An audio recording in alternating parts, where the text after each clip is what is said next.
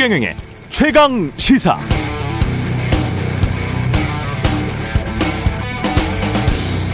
네, 취재 기자와 데스크의 기능은 기본적으로 분리되어 있습니다. 취재 기자는 취재하고 데스크는 데스크 보는 게 주된 업무입니다. 그러나 데스크는 취재 기자가 취재한 내용 중 과장된 부분은 없는지, 기사 내용 중 모순되는 점은 없는지도 살필 책임이 있습니다. 만약 현재 상태로는 보도가 불가능하다 판단하면 보완 취재하라고 당연히 지시할 권한도 있죠. 물론 취재 기자가 데스크를 못 믿을 때도 있습니다. 꼭 데스크가 어떤 정치 세력과 또는 상업 권력과 결탁해서 자기 보도와 엿바꾸어 먹고 있는 것은 아닌가. 이상한 아이템을 취재 지시한 배경에 데스크의 정치적 또는 상업적 이해 관계가 있는 게 아닌가 의심될 때도 있습니다. 그래서 정말 좋은 보도가 나오려면 취재 기자와 데스크의 기능은 분리되어 있을 망정 유기적인 협동도 필요합니다. 일이 제대로 되기 위해서는 취재 기자와 데스크가 서로를 신뢰해야 하고요. 무엇보다 일의 결과, 즉 보도에 대한 책임도 함께 져야 합니다. 자, 그럼 취재 기자의 취재 행위를 수사로 보고 데스크를 통해 최종 보도가 나가는 걸 기소로 본다면 어떤가요? 기본적으로 그 기능들이 분리되어야 하는 것은 맞습니다만 그렇다고 취재 기자가 써 온 걸 데스크가 어떤 cross check도 하지 않고 그냥 다 보도하도록 내보낸다? 그럼 데스크란 자리는 존재할 필요가 없다는 것이고 기사의 질은 현격히 떨어질 가능성이 높습니다. 반대로 취재 기자는 아무런 힘도 없이 데스크 자의적으로 어떨 때는 때려잡으라 해서 때려잡고 어떨 때는 봐줬는데 그게 알고 보니까 데스크의 사적 이익과 관련이 있었다. 그럼 그건 정의사회 구현이 아니라 이익사회 구현이 되는 것이죠. 수사권을 가진 집단과 기소권을 가진 집단이 서로 견제하면서 협동해서 집권 세력이나 정치 권력이 아니라 정의 사회 구현을 잘하면 함께 칭찬받고 못하면 함께 책임지는 그런 공적 시스템을 만드는 게 최선인데요. 그게 정말 그렇게 어려운 겁니까? 네, 안녕하십니까. 4월 21일 세상에 이익이 되는 방송 최경령의 최강시사 출발합니다. 저는 KBS 최경령 기자고요. 최경령의 최강시사 유튜브에 검색하시면 실시간 방송 보실 수 있습니다. 문자 참여는 짧은 문자 오십 원 긴 문자 100원이 드는 샵 9730 또는 유튜브에 의견 보내주시기 바라고요. 무료 콩 어플도 많은 이용 부탁드리겠습니다.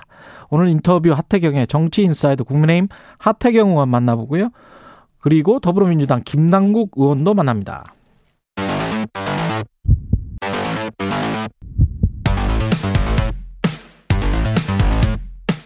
오늘 아침 가장 뜨거운 뉴스 뉴스 언박싱 자 뉴스 언박싱 시작하겠습니다. 민동기 기자 전화로 오랜만에 연결돼 있습니다. 안녕하세요. 안녕하십니까. 예 목소리 돌아왔군요. 네 아직 살아 있습니다. 예 아직 살아 있는 민동기 기자와 함께 하고 있고요. 예 김민아 평론가 나와 있습니다. 안녕하세요. 반갑습니다, 민 기자님. 아유 반갑습니다. 네네. 목소리를 듣고 싶었습니다, 너무나. 네.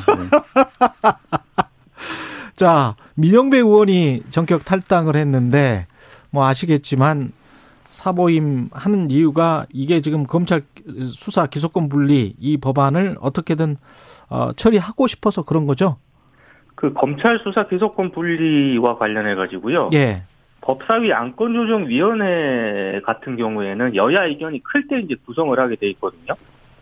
근데 안건조정위원회가 여야 3인으로 구성이 되어 있는데 그 야당목 3인 가운데 한 명은 반드시 무소속 등 비교섭 단체가 맡게 되어 있습니다. 예. 그래서 이걸 고려해서 민영대 의원이 민주당을 탈당한 것 아니냐. 뭐 음. 이렇게 대부분 그렇게 해석을 하고 있고요. 예. 원래는 민주당 출신 양양자 의원이 이 법사위에 고임이 됐었는데 이 양양자 의원이 법안 처리에 반대 입장을 밝혔거든요. 그렇죠. 그러니까 이제 민주당이 민영배 의원을 탈당을 시켜서 무소속 그 몫을 차지하겠다. 약간의 초강수를 둔 그런 상황인데요.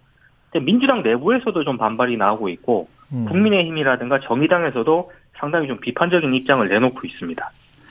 그 안건 조정이라는 게 이제 국회 선진화법에 따라서 다수당이 이렇게 뭐 막 이렇게 아, 이 상임위에서의 이제 안건 처리 밀어붙일 때 어, 이 법안 시사 소위의 논의를 대신할 수 있도록 안건 조정 심의를 소수당이 이제 신청을 하면 여기서 90일까지 음. 논의를 이제 할 수 있는 최장 예. 좀이 논의를 숙성을 시켜라라는 취지의 이런 이제 용도로 쓰라고 만들어 놓은 제도인데 음. 지금 민주당이 이렇게 최선을 다해서 설계를 했습니다. 그래서 이것을 어 소수당이 이제 다수당의 어떤 그런 어좀 입법 강행을 막는 수단이라기보다는 이렇게 설계를 잘 해서 오히려 소수당을 무력화시킬 수 있는 이런 수단으로 지금 이제 활용을 하는 거죠. 그러기 예. 위해서 민영배 의원 탈당을 이제 강행을 한 것인데 그 이렇게 되면은 여러 가지로 명분상의 문제가 생길 수밖에 없죠. 예. 이게 정당 정치라는 게 기본적으로 자기가 동의하는 어떤 정치 세력과 함께 이제 그 이 조직을 만들어 가지고 같이 이제 이 현안에 대해서 대응하고 뭐 이런 건데 이렇게 제도를 활용하기 위해서 음. 당적을 그냥 뭐 이렇게 버리는 이런 정치 행위가 정당화될 수 있는 거냐에 대한 의문이 있고 그다음에 애초에 양양자 의원 사보임 할때 예. 그때도 이제 논란이 있지 않았습니까? 그때도 예. 안건 조정위를 무력화하려는 것이다. 사실상 이 기능을 음. 그 비판이 나왔을 때 민주당이 뭐라고 했냐면 아니다 그런 게 아니고 이게 원래 법사위가 처음 이제 그 처음에 원구성 할때 이게 여당은 몇 명, 야당은 몇 명 뭐 이렇게 이 나누잖아요. 11대 7로 나누자 뭐 이렇게 해갖고 논의가 진행이 됐는데 예. 이게 이제 비교섭 단체를 포함해야 되기 때문에 11대 6대 1로 나누자라고 했었다. 근데 그게 어떻게 하다 보니까 12대 6이 돼가지고 그래서 민주당 12 중에 한 명이 민주당 한 명을 다른 상임위로 보내고 무소속 한 명을 데려와서 그래서 이제 애초에 구조였던 11대 7대 1로 맞출 11대 6대 1로 맞추려고 한 거다. 이렇게 설명을 했거든요. 음. 근데 민영배 의원이 탈당하면서 이제 10대 6대 2가 됐습니다. 음. 그러니까 이, 이 구성도 이제 좀 허물어진 거잖아요. 이러다 보니까 권성동 원내대표도 어제 기자간담회를 자청해 가지고, 어, 이, 우리도 박병석 어, 국회의장에게 사보임 요청하겠다. 다시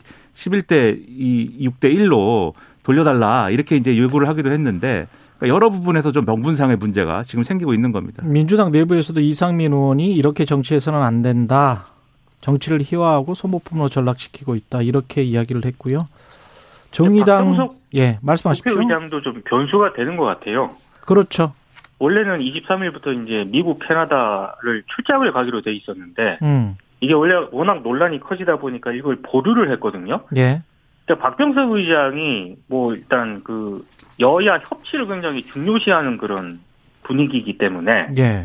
만약에 여야 합의가 이루어지지 않을 경우에 법안의 본회의 상정을 하지 않을 수도 있다 뭐 이런 전망도 나오고 있거든요. 그렇죠. 그래서 박병석 국회의장의 태도도 상당히 중요한 변수가 될 것 같습니다.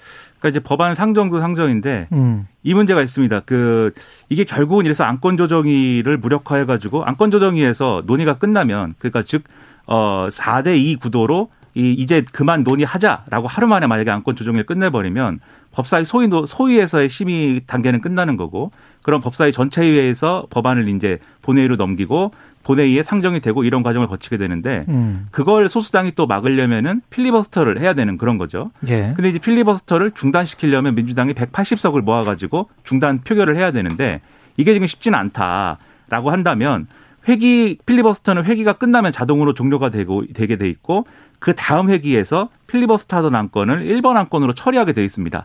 그러면 회기를 팍 줄여가지고 2, 3일씩 어, 회기를 잡아버리면 그리고 여러 차례 회기를 하는 이른바 살라미 전술을 쓰면은 음. 이 필리버스터를 무력화할 수 있다. 이게 민주당 생각인데 예. 여기서 핵심적인 키를 박병석 국회의장이 잡을 수밖에 없는 게 그 회기 변경 안건을 그러면 국회의장이 상정해서 처리를 해줘야 되거든요. 아. 근데 해외 순방을 간다고 해서 민주당이 좀 머리가 복잡했던 겁니다. 왜냐하면 음.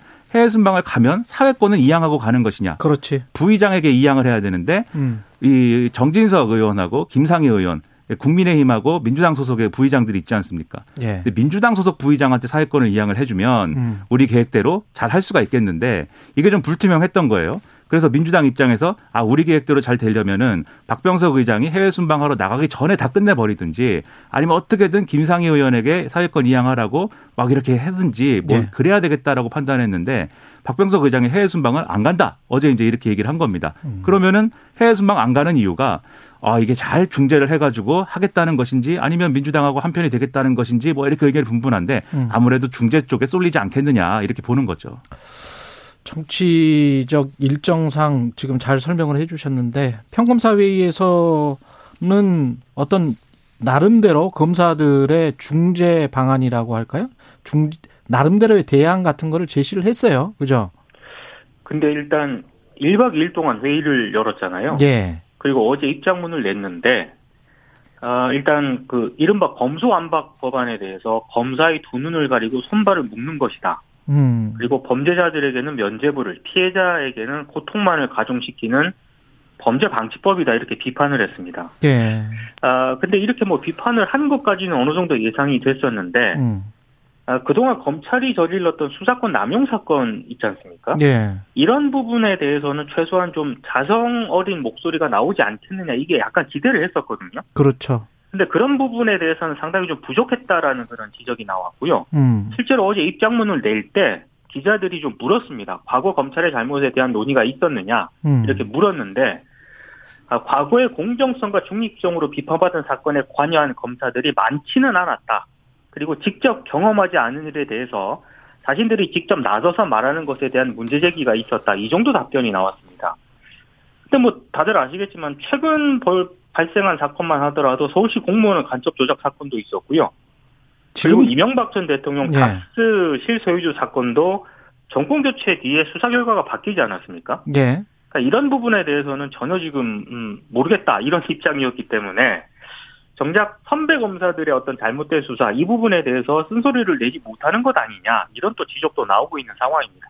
선배 검사뿐만이 아니고 지금 현재 상황 같은 경우에 제가 한 두 차례 정도 지적을 했습니다마는 윤석열 당선 인이 당선이 된 다음에 도이치모터스 주가 조작 의혹 사건 같은 경우는 완전히 사라져 버렸잖아요. 그렇죠. 예. 그리고 언론은 이른바 무슨 언론 플레이하는 것 같은 선전선동의 기구 같은 그런 식으로 그 패션 무슨 셀럽 패션처럼 어 그런 이상한 기사나 양산을 하고 있고 그리고 그 이 쭉 과정이 민주당이 사실은 수사 기소권 분리를 내세우는 게 그 안에는 정치적 공정성에 관한 우려 그리고 그 이후에 윤석열 대통령이 됐었을 때 분명히 거부권을 행사할 것이다. 는 그 우려 때문에 지금 이렇게 급하게 하는 측면이 있잖아요. 그러면 정치적 타협을 하고 정치 그 어떤 뭔가 정상화를 시키기 위해서는 윤석열 당선인도 적극적으로 이- 이 사안에 관해서 뭔가 이야기를 해야 돼요. 그렇죠. 예. 그러니까 지금 이제 모든 걸 이제 민주당의 무리수, 그 다음에 음. 민주당이 낸 법안에 대한 어떤 어, 불안, 불완전성 뭐 이런 거에 대해서 비판을 집중하는데 그것도 맞아요. 그렇죠. 예, 그 이제 지적도 맞습니다. 그 비판을 많이 했지만 예. 동시에 이 갈등을 풀기 위해서는 검찰 조직도 그렇고 지금 이제 윤석열 당선인과 국민의힘의 어떤 역할도 필요한 거거든요. 그럼요. 그래서 이런 우려를 좀 해소할 수 있도록 하는 각각의 이제 노력을 해줬으면 좋겠는데 음. 윤석열 당선인은 예를 들면은 민주당이 가장 우려하는 한동훈 어 그 검사를 법무부 장관 후보로 장관으로. 임명을 해버린다든지 예. 그리고 이제 검사들도 사실 이제 평검사들이 상대적으로 젊은 사람들 아닙니까? 그렇죠. 모든 조직에서 사실 젊은 사람들한테 좀 요구하고 기대하는 음. 게 있거든요. 예를 들면 KBS 같은 언론 조직도 음. 무슨 이 내부의 어떤 문제나 이런 것들이 불거지면 그렇죠. 상대적으로 기수가 낮은 기자들이 막 연명해가지고 입장 내고 막 이럽니다. 그래서 이런 것들도 같이 이루어져야 이 검수완박에 대해 반대하는 이 평검사들의 어떤 논리도 국민들이 그래 내부적으로 저렇게 반성도 하고 나름대로 음. 대안도 내니까 이런 비판에 대해서도 좀 귀를 기울여서 한번 들여다봐야겠다 이런 생각을 하기가 더 쉬울 것인데 그렇죠. 이제 그런 부분이 좀 작았기 때문에 네. 우려를 할 수밖에 없는 거고 다만 이제 평검사들이 이제 그런 얘기는 했어요. 그동안에 어쨌든 문제가 있었던 거에 대한 대안은 마련하겠다. 그래서 음. 외부 통제 장치를 좀 이렇게 좀 어, 강화하고 또 내부에서 통제할 수 있는 방안도 찾아보겠다라고 했는데 구체적인 방안을 내놓은 건 아니지만 어쨌든 그 정도 의지를 밝힌 것은 어쨌든 좀 평가할 대목이라고 얘기를 하는데 예. 여러모로 어쨌든 부족한 부분이 많이 보이는 게 또 사실이라는 거죠. 예. 민주당은 지금 서울시장 공천 두고 당내 경론이 이어- 이어지고 개파 갈등의 양상이다 이렇게 보도가 되고 있는데 그런 측면이 좀 있습니까? 이 어제까지 이제 6일 지방선거 공천 문제를 놓고 논의를 했거든요. 예. 그런데 결론을 내리지 못했고요. 이번 주까지 이 문제를 좀 마무리하겠다라는 입장인데 가장 큰 핵심은 송영길 전 대표하고 박지민 박주민 의원을 컷오프 시키지 않았습니까? 예. 당 전략공천위원회가 두 사람을 배제하기로 했는데 이 문제를 두고 이제 흔히 말하는 신 이재명계와 비 이재명계 간의 좀 개파 갈등 양상으로 치닫고 있는 그런 양상입니다. 음. 한마디로 어 지금 어 다주택 논란을 빚었던 노영민 전 대통령 비서실장 같은 경우에는 충북지사 후보 공천이 확정이 됐는데 예. 이재명 상임 고문하고 가까웠던 송영길 전 대표는 경선조차 배제를 하고 있는데 이건 좀 부당한 것 아니냐 이제 이런 어떤 입장 차이가 있는 거거든요. 예. 그러니까 이렇게 이제 문제 제기를 하니까 이원욱 전략공천관리위원장이 또 강력하게 또 반발을 했습니다.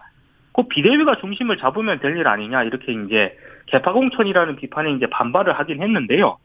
아무튼 이번 주 내로 이 문제를 가지고 결론을 낸다고 하긴 했습니다만 민주당 내부는 상당히 좀 갈등이 좀 복잡하게 진행이 되고 있는 것 같습니다. 그러니까 이게 이상한 갈등이에요. 옛날처럼 음. 주류 비주류가 딱 나눠져 가지고 서로 이렇게 싸우는 그런 국면도 아니고 그리고 지금 언론들이 얘기하는 것처럼 이게 이른바 이제 과거 명락대전 비슷한 뭐 그런 구도냐 그런 것도 아닌 것 같고 그런데 예. 각자 개파 갈등의 문법으로 지금 목소리를 막 높이면서 대립을 하고 있거든요. 음. 예를 들면 이제 전략공관위가 이 컷오프 결정한 거에 대해서 송영길 전 대표가 뭐라고 했냐면 이거는 이재명 전 지사의 정계 복귀를 이제 저이 어, 늦추려는 어떤 선제 타격이다. 뭐 이렇게 얘기를 해버렸습니다. 그 왜 그런 것이냐? 그건 좀 의문이죠. 왜 송영길 전 대표가 서울시장 선거에 나가지 않으면은 음. 이재명 전 지사의 정계 복귀가 늦춰지는 거냐? 왜 그런 거냐? 그러니까 일각에서는 그 얘기를 그래서 하는 거예요. 송영길 전 대표 지역구에 그러면 이재명 전 지사가 보궐선거에 출마한다, 출마하기로 돼 있다는 얘기냐? 그게 뭐 무위로 돌아간다는 얘기냐 뭐 이런 얘기가 나오는 거거든요. 예. 그럼 이게 지금 당장은 개파 갈등이 어떤 구도가 아닐지라도 향후에 그러면은 친명 대 반명 뭐 이런 식의 개파 구도가 될 수 있다는 걸 보여주는 어떤 그런 단서가 되는 거고 그리고 이것도 있습니다. 전략공관위가 어쨌든 이런 결정을 한 게 사실 이런 결정을 한 이후에 비대위가 추인을 해야 되거든요. 예. 근데 추인하기 전에 송영길 대표 쪽으로 이 관련 소식이 들어가면서 지금 공개가 된 거예요. 음. 그러니까 윤호중 공동 비대위원장이 이 유출이 문제다. 그러면 비대위에서 결론 내리기 전에 유출한 사람이 누군지를 찾아가지고 징계를 해야 된다.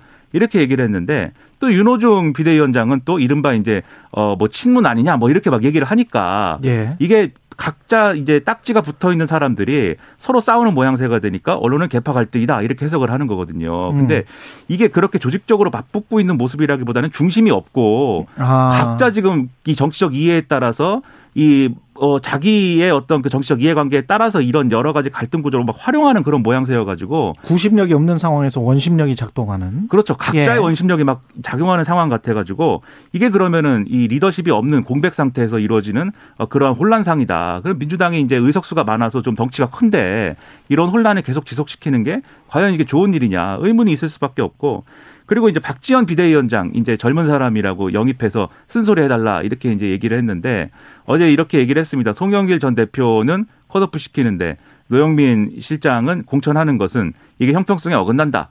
근데 이원욱 의원이 당장 비판을 한 거잖아요. 민 기자님 전해주신 대로. 예. 이것은 송영길 전 대표 출마에 대해서 박지원 위원장이 비판한 바 있었는데 왜 지금은 또 이제 감싸느냐. 이런 구도가 만들어져 버렸는데 그러니까 이런 게 국민들이 볼 때는 무질서하고 혼란스러운 그런 이 광경으로 비칠 수밖에 없다는 거죠. 대안이 뭔가 있, 는 것도 아니면서. 그렇죠. 지금 민주당이 대통령 선거 이후에 국민들한테 보여준 어떤 이미지 같은 거는 확실한 거는 검수완박하겠다는 거하고. 그렇습니다. 그 다음에 그 갈등이 많다. 내용이 그렇죠. 많다. 그게 개파 갈등까지 이어지는 것 같다. 이런 거 하고. 윤석열 당선인이 보여준 이미지 가장 강렬했던 거는 집무실 이전. 그렇습니다. 하고 인선하고 이거 딱 두 가지잖아요. 그러면 사라진 걸 한번 보자고요. 부동산 대통령 선거도 부동산 선거라고 했는데 부동산 대책은 지금 여야 아무도 없어요. 오, 그다음에 지금 그 코로나 19 이후에 앞으로 코로나가 뉴노말 시대로 접어들고 어떻게 방역을 하고 어떻게 민생을 해결하고 소상공인 50조는 어떻게 하고 어디에도 없어요. 추경 얘기가 실종됐습니다. 이게 그렇죠. 지금 국민들 입장에선 이게 뭐지? 정말 너무나 너무나 심하게 정치적인 것들만 왔다 갔다 본인들의 아젠다만 왔다 갔다 하는데 그 아젠다가 선거 때 이야기했던 무슨 협치, 통합, 민생 이거하고는 전혀 이거하고 맞나? 이게 맞습니까? 집무실과 인선과 검수완박과 그다음에 그 개파 갈등이 그러니까 이해할 수 없는 상황인데 예. 이해할 수 없는 상황, 국민들은 이해할 수 없는 상황이 또 여의도 문법에서는 매우 자연스럽고 당연한가 봅니다. 다들 뭐 그런 얘기는 안 하는 걸 보면. 예. 그러니까 항상 이제 기성 정치에 대해서 국민들이 실망하는 거죠. 그 한덕수, 정호영, 한동훈, 뭐 김인철, 이정식 후보자 관련한 게쭉 이어지고 있는데 그동안 잘 안 다뤘었던 후보부터 좀 보겠습니다. 한동훈 후보자 같은 경우는 시간이 별로 없기 때문에 한동훈 후보자 같은 경우에 이거는 그 서초구의 신바포 청구 아파트 예, 이거를 네. 신반포 청구 아파트라고 돼 있네요. 모친이 샀다가 그 다음에 정모 씨라는 사람에게 팔았다가 근데 팔 때 한 1억 원 정도 빌려줬죠. 빌려줬다가 정모 씨가 바로 그 다음 달에 한동훈 후보자한테 팔았다는 거 아니에요? 그리고 그 그렇습니다. 한동훈 후보자는 그때 당시가 사법연수원 수료 직후였다는 거잖아요. 네. 그게 98년 2월에 에, 판 거죠.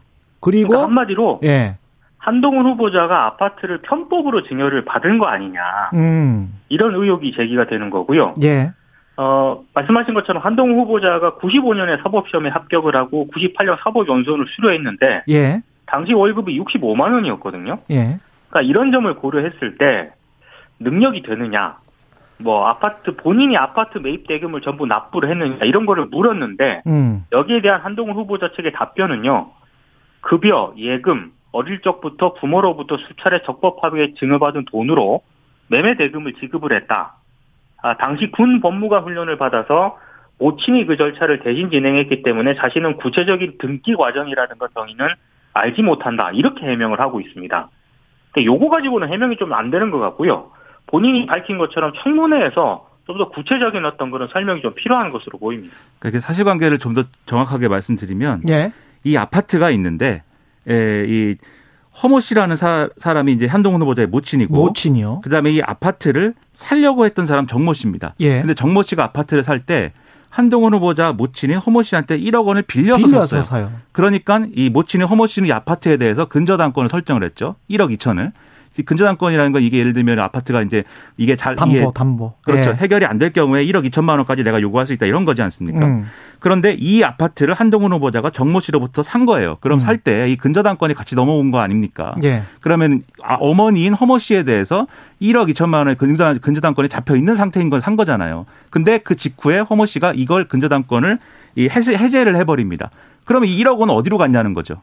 근데 한동훈 후보자의 답변을 보면 1억 원대 초반 가격으로 매수한 것 같다 이렇게 돼 있잖아요. 예. 그 제가- 그때 당시에는 IMF기 때문에 맞아요. 예 그렇게 해명을 하고 있습니다. 이게 서초구의 신반포 청구 아파트를 1억 원대 초반 가격으로 매수한 것 같다. 그런데 이 신반포 청구 아파트의 사용 승인일이 1월 24일이었어요. 제가 찾아보니까. 아. 음, 그럼 98년 1월 24일에 새 아파트인 거예요. 그렇죠. 이 새 아파트를 어 돈을 빌려줄게 하면서 정모 씨라는 사람한테 팔고 정모 씨라는 사람이 한 달 후에 바로 한동훈 후보자에게 판 거예요. 그러면 그렇죠. 이걸 좀 어려운 말로 뭐라고 하냐면 명의 신탁을 이용해서 그러니까 명의 신탁이라는 거는 이 정모 씨라는 사람의 이름을 이용해서 가장 근저당 설정을 한 것 아니냐.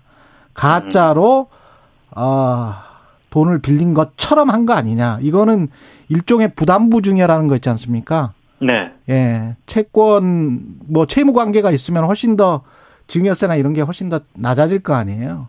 근데 1억 원대 초반 가격으로 매수했는데 지금 근저당권 설정도 1억 원으로 돼 있다는 거잖아요. 그렇죠. 네. 그러면 거의 빚으로 샀다는 이야기예요. 엄마의 빚으로. 그 정확하게 근저 당권이 1억 예. 2천인데 원래 120%가 예. 이제 관행이니까 예. 그 1억 원이라는 거죠. 그럼 이 1억 원은 결국 허모 씨로부터 온 돈이 한동훈 후보자의 수중으로 그냥 간셈이 돼서 그리고 그 다음에는 근저당권 설정을 해지를 했다는 그렇죠. 거는 그렇죠. 엄마로부터 돈을 받았다는 거죠. 1억 원을. 그렇죠. 결국 아파트를 이용을 해서. 그렇죠. 그렇게 의심할 수밖에 없고 이거는 굉장히 법을 잘 아는 그렇습니다. 사람이 했다.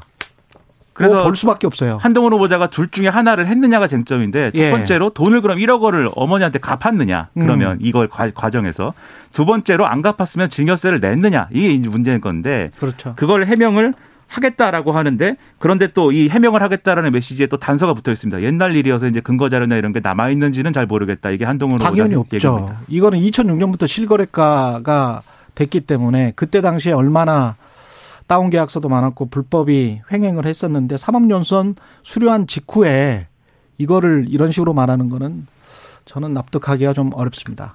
제가 사는 세계와는 다른 세계입니다. 이것도 사실. 예. 네. 여기까지 해야 되네. 45. 오늘 민동기 기자 괜찮았습니까? 예. 네네네, 이제 예. 전화상으로 좀 인사를 드려서 죄송합니다. 예, 좋습니다. 예, 뉴스 언박싱 민동기 기자 김민아 평론가였습니다. 고맙습니다. 고맙습니다. 감사합니다. KBS 일라디오 최경련의 최강시사 듣고 계신 지금 시각 7시 45분입니다.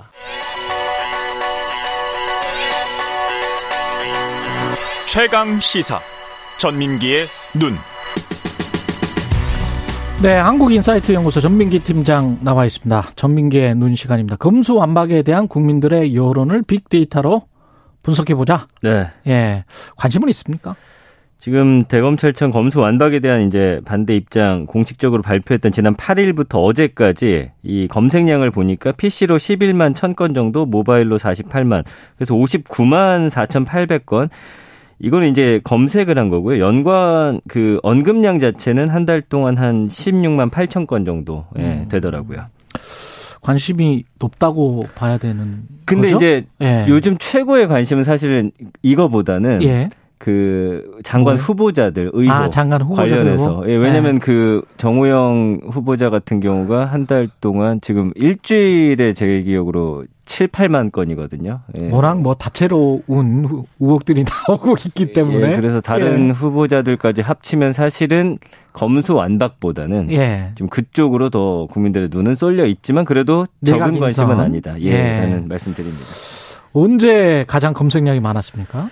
어, 4월 13일이었어요. 예. 이날 이제 김호수 검찰총장이 기자 간담회 해가지고 그 어, 당론으로 민주당이 확정을 해서 검찰 수사기능 전면 폐지 법안과 관련해서 대통령께 면담을 요청했다. 요 날이고요. 음. 그리고 이제 이날이 또 그 한동훈 후보자가 질의응답 통해 가지고 음, 검수 안박에 대해서는 모든 상식적인 법조인과 학계 언론 등이 한 목소리로 반대하고 있다. 법안 추진 반대 의견을 분명히 했는데 이날이 겹쳤거든요. 예. 그러니까 이때가 관심이 가장 많이 쏠렸습니다. 그러면서 지금 조금씩 이제 사그라드는 사그라드는. 예. 예. 어떤 키워드들이 등장하나요? 이거는. 처음엔 일단은 이제 검수 완박 뜻이 뭔지를 아직도 좀 찾아보시는 분들이 많으세요. 검찰 수사권 완전 박탈. 예. 그리고 이제 민주당 네. 검수한박, 정의당 검수한박, 윤석열 검수한박. 이게 높은 순위에 올랐는데 이건 뭐냐면은 각 정당의 의견은 그럼 어떤지를 음. 뜻을 본 다음에 살펴보시는 거죠. 그래서 이제 정의당은 검수한박에 대해서 이제 뭐 검찰 수사권 기소권 분리하는데 동의는 하는데 또 강행 처리는 반대한다라든지 뭐 이런 부분을 좀 많이 살펴보셨고 검수한박 여론조사, 검수한박 여론 이 검색량도 많은 걸 봐서 음. 여론조사 기관에서 검수한박에 대한 국민들의 의견 물었는데 그 결과에 이제 쏠리는 거죠. 그러면서 이제 내 생각도 좀 정리를 하시고 내가 네. 지지하는 당은 어떤 입장인지 뭐 등등등을 이제 전체적으로 좀 살펴보는 모습이었습니다. 이게 긍부정 비율은 어떻게 나타납니까? 이게 13.5 대 84.2인데 예. 이게 뭐 찬반으로 나뉘는 건 아니고요. 예. 검수 완박에 대해서 사실은 뭐 긍정적인 자체가? 예, 이야기보다는 음. 뭐 그렇지 않은 그런 단어들이 더 많이 붙어 있거든요. 그럼에도 예. 불구하고 반대하다라는 단어도 좀 크게 음. 있는 걸 봐서 자, 이 사안에 대해서 국민들은 아, 이게 뭐지? 아, 다른 사람들의 의견은 뭘까라고 하는 음. 사이에 그 본인들이 이거를 어, 본인이 지지하는 정당에서 이런 거는 처음에 반대 목소리가 좀 더 크게 그렇죠. 나오거든요. 예. 그래서 좀 부정비율이 훨씬 좀 높게 나오는 상황입니다. 이게 근데 그 검수 완박이라는 이 키워드 하나만으로 어떤 국민들의 여론을 알기는 좀 힘들겠죠. 중간에 회색 지대가 너무 많기 때문에 음. 동아일보의 논설위원이 검수 더박에는 찬성한다. 네. 그러니까 완전히 박탈하지는 말고 음. 더 박탈해야 된다. 그러면서도 경찰과 유기적으로 협조를 하고 뭐 그러면 국민들에게 훨씬 더 좋을 것이다. 이런 식의 칼럼을 썼던데 그런 어떤 회색 지역들 굉장히 많거든요. 그냥 사람들이 이 아젠다를 곰곰이 생각을 해보면 여러 가지 다른 의견들이 나올 수가 있어요. 네. 그냥 꼭 반대다, 꼭 찬성이다가 아니고 중간에 있는 미묘한 지점들은 굉장히 많이 있는 것 같습니다. 요런 사안은 예. 사실은 인터넷에 본인의 의견을 개진하기가 또 쉽지는 않습니다. 그쵸. 왜냐하면 본인이 이제 지지하는 정당이 SNS 이런데 이런 사실은 드러내지 않고 사시는 분들이 많아요. 근데 이런 그렇죠. 의견을 어떤 냈을 때 음. 사실은 아 이쪽 사람이라고 좀 이렇게 규정 지어지는 거에 대한 좀 두려움이 사실은 좀 없지 않아 있어요. 그러니까 게다가 또 전문 예. 영역이라서 이걸 뭘 내가 지금 잘 알고 이야기를 하나 그렇게 또 댓글을 달 때 생각을 하실 거예요. 그것도 있고요. 예. 그 다음에 진짜 지지하는 정당이 없는 분들은 음. 아 누구 말이 맞는지를 사실은. 판단하기가 쉽지가 않다 이런 의견들도 많기 때문에 음. 뭐 그렇게 보여집니다. 예. 보면은 법안 내용을 상세히 설명을 해준 다음에 네. 또는 법안 내용이 상세히 확정이 된 다음에 그 다음에 그렇게 이야기를 해야 되는데 그게 그게 조금 부족한 일반적인 있습니다. 사안에 대해서는 본인들의 예. 이제 의견이 명확히 나오는데 좀 음. 복잡하고 어려운 데 대해서는 그냥 이게 편해요. 지지하는 정당을 정하고 음. 그 중에서 이제 보이서를 찾아가지고 그분이 말하는 것을 함께 그렇죠. 주장하는 게 가장 많은 의견을 음. 이제 나오고 있습니다. 예. 예, 논리만 따라가지 마시고 그 내용 내용을 잘 보시고 선택을 해야 될 것 같고 네. 그다음에 빅데이터 여론조사 결과는 어떻습니까? 요건 이제 많이 이제 예. 나온 거죠. 그 지- 여론조사 전문업체 미디어 토마토가 지난 음. 12, 13일 만 18세 이상 남녀 1,041명을 대상으로 실시를 했죠. 찬성한다는 응답이 46.3%, 반대한다는 입장이 38.4%. 리얼미터가 한 조사에서는 어 반대가? 52.1%가 반대, 38.2%가 찬성. 음. 그러니까 사실 입장이 좀 첨예하게 갈리는 사안이어서 예. 세부적인 부분의 차이를 두고 좀 상반된 결과가 나타나고 있는데 이제 각 정당에서는 민심은 우리 편이다라고 음. 이제 주장하는 이제 어 용도로 좀 많이 쓰이고 있습니다. 서로 각각의 국민들이 있는 거예요 지금. 네 맞습니다. 유튜브 상에서의 반응은 어떻습니까? 일단 한 달 동안 그 조회수만 5,600만 건이니까 많이들 찾아는 보고 계세요. 음. 근데 이제 컨텐츠 추이 그래프를 보시면은 이제 4월 이제 5일부터 조금씩 올라가서 아까 말씀드린 13일쯤 13일. 피크를 찍고서 조금씩 내려오다가 다시 오르락 내리락을 좀 반복하고 있는 상황이고요. 예. 예. 그리고 일단 동영상 수도 한 2천여 개 가까이 되고 있어요. 그러니까 음. 관심도가 뭐 폭발적이진 않나 그래도 5,600만 조회수라 함은 뭐 국민 1인당 1회지만 많이 보는 분들이 뭐 계속해서 찾아본다라고 봤을 때는 그렇죠. 예, 예, 이 예. 정도를 보여줍니다. 예. 이게 어떻게 보면 또 정치 고관여층들이 집중적으로 볼 수도 있고요. 좀 그런 주제라고 예. 봐야겠죠. 예. 그 사람들은 일반 국민들하고는 또 약간 좀 다른 성향의 사람들일 수도 있고요. 네, 이게 네. 보수 진보를 다 떠나서 네. 예 훨씬 더 강렬하게 이 음. 주제에 천착하는 분들이 있을 수가 있고 가장 많이 본 관련 영상들이 있습니까? 어, 검수완박 왜 돌연 반대 윤석열 당선으로 상황 급변 요거고요. 그다음에 음. 예. 이제 진중권 민주당의 검수완박은 이재명 지키기 시즌 2. 예. 금태섭 인터뷰 검수완박 어이없다. 뭐 검수완박 추진에 집단 반발, 예. 검찰 이기주의로 발로, 뭐 이런 등등의 이제 영상들인데, 그 김호준 검수 완박 추진에 집단 반발 검찰 이기주의 발로 예, 뭐 이렇게 해서 보면 찬 반이 비슷한가요?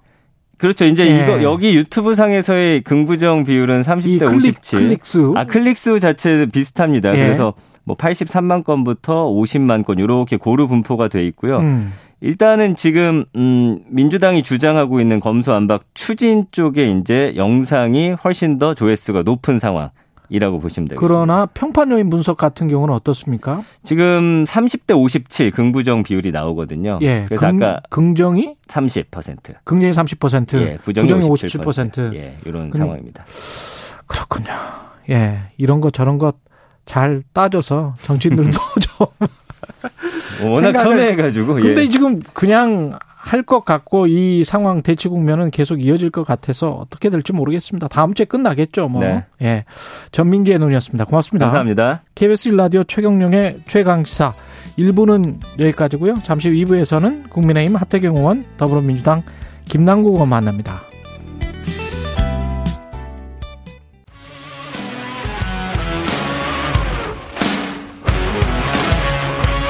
오늘 하루 이슈의 중심 최경영의 최강 시사.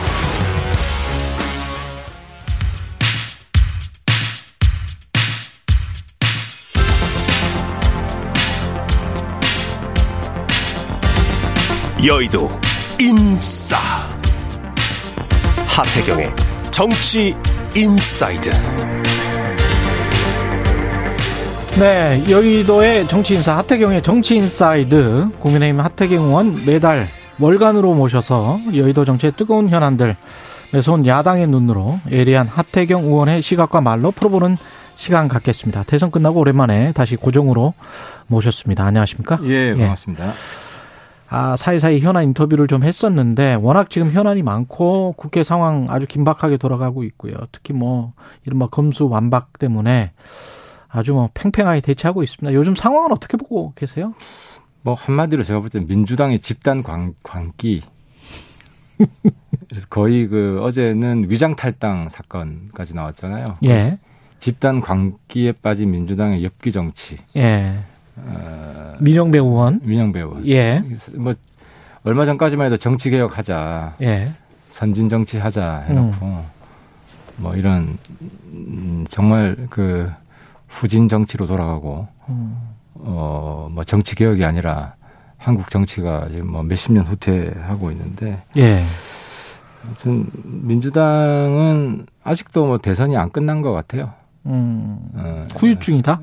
아니 그러니까 이제 자기들이 이 입법 권력을 가지고 있으니까 음. 아, 새 대통령 들어오기 전에 음. 에, 에, 자기들이 하고 싶은 거는 수단 방법을 가리지 않고 하겠다. 음. 그리고 사실 보면 국민들 다수가 반대하잖아요. 음. 그 검사한테 수사권을 완전 박탈한다는 거는 판사한테 재판권을 완전 박탈한다는 건 거의 뭐 차이가 없어요. 음. 그 판재 완박, 검수 완박은 판재 완박이고. 음. 어 근데 지금 보면 그 안에서도 이제 양심 있는 지성이 있는 게 그나마 다행이죠. 양 양양자 의원이 양심 선언을 했잖아요. 어 거기서 제가 그 검수 완박, 검찰 수사권 박탈 밀어붙이는 이유를 알았는데 음. 한 20여 명 정도가 검, 검찰 수사권 박탈하지 않으면 자기들 감옥 간다고 생각한다는 거 아닙니까? 야양자 의원이 한 말입니까? 예, 양영재 의원이 한 얘기예요. 그 양영재 의원이 그 박, 박홍근 원내대표가 예. 당신이 검수 완박하는 거 도와줘야 음. 20여 명 감옥 안 간다.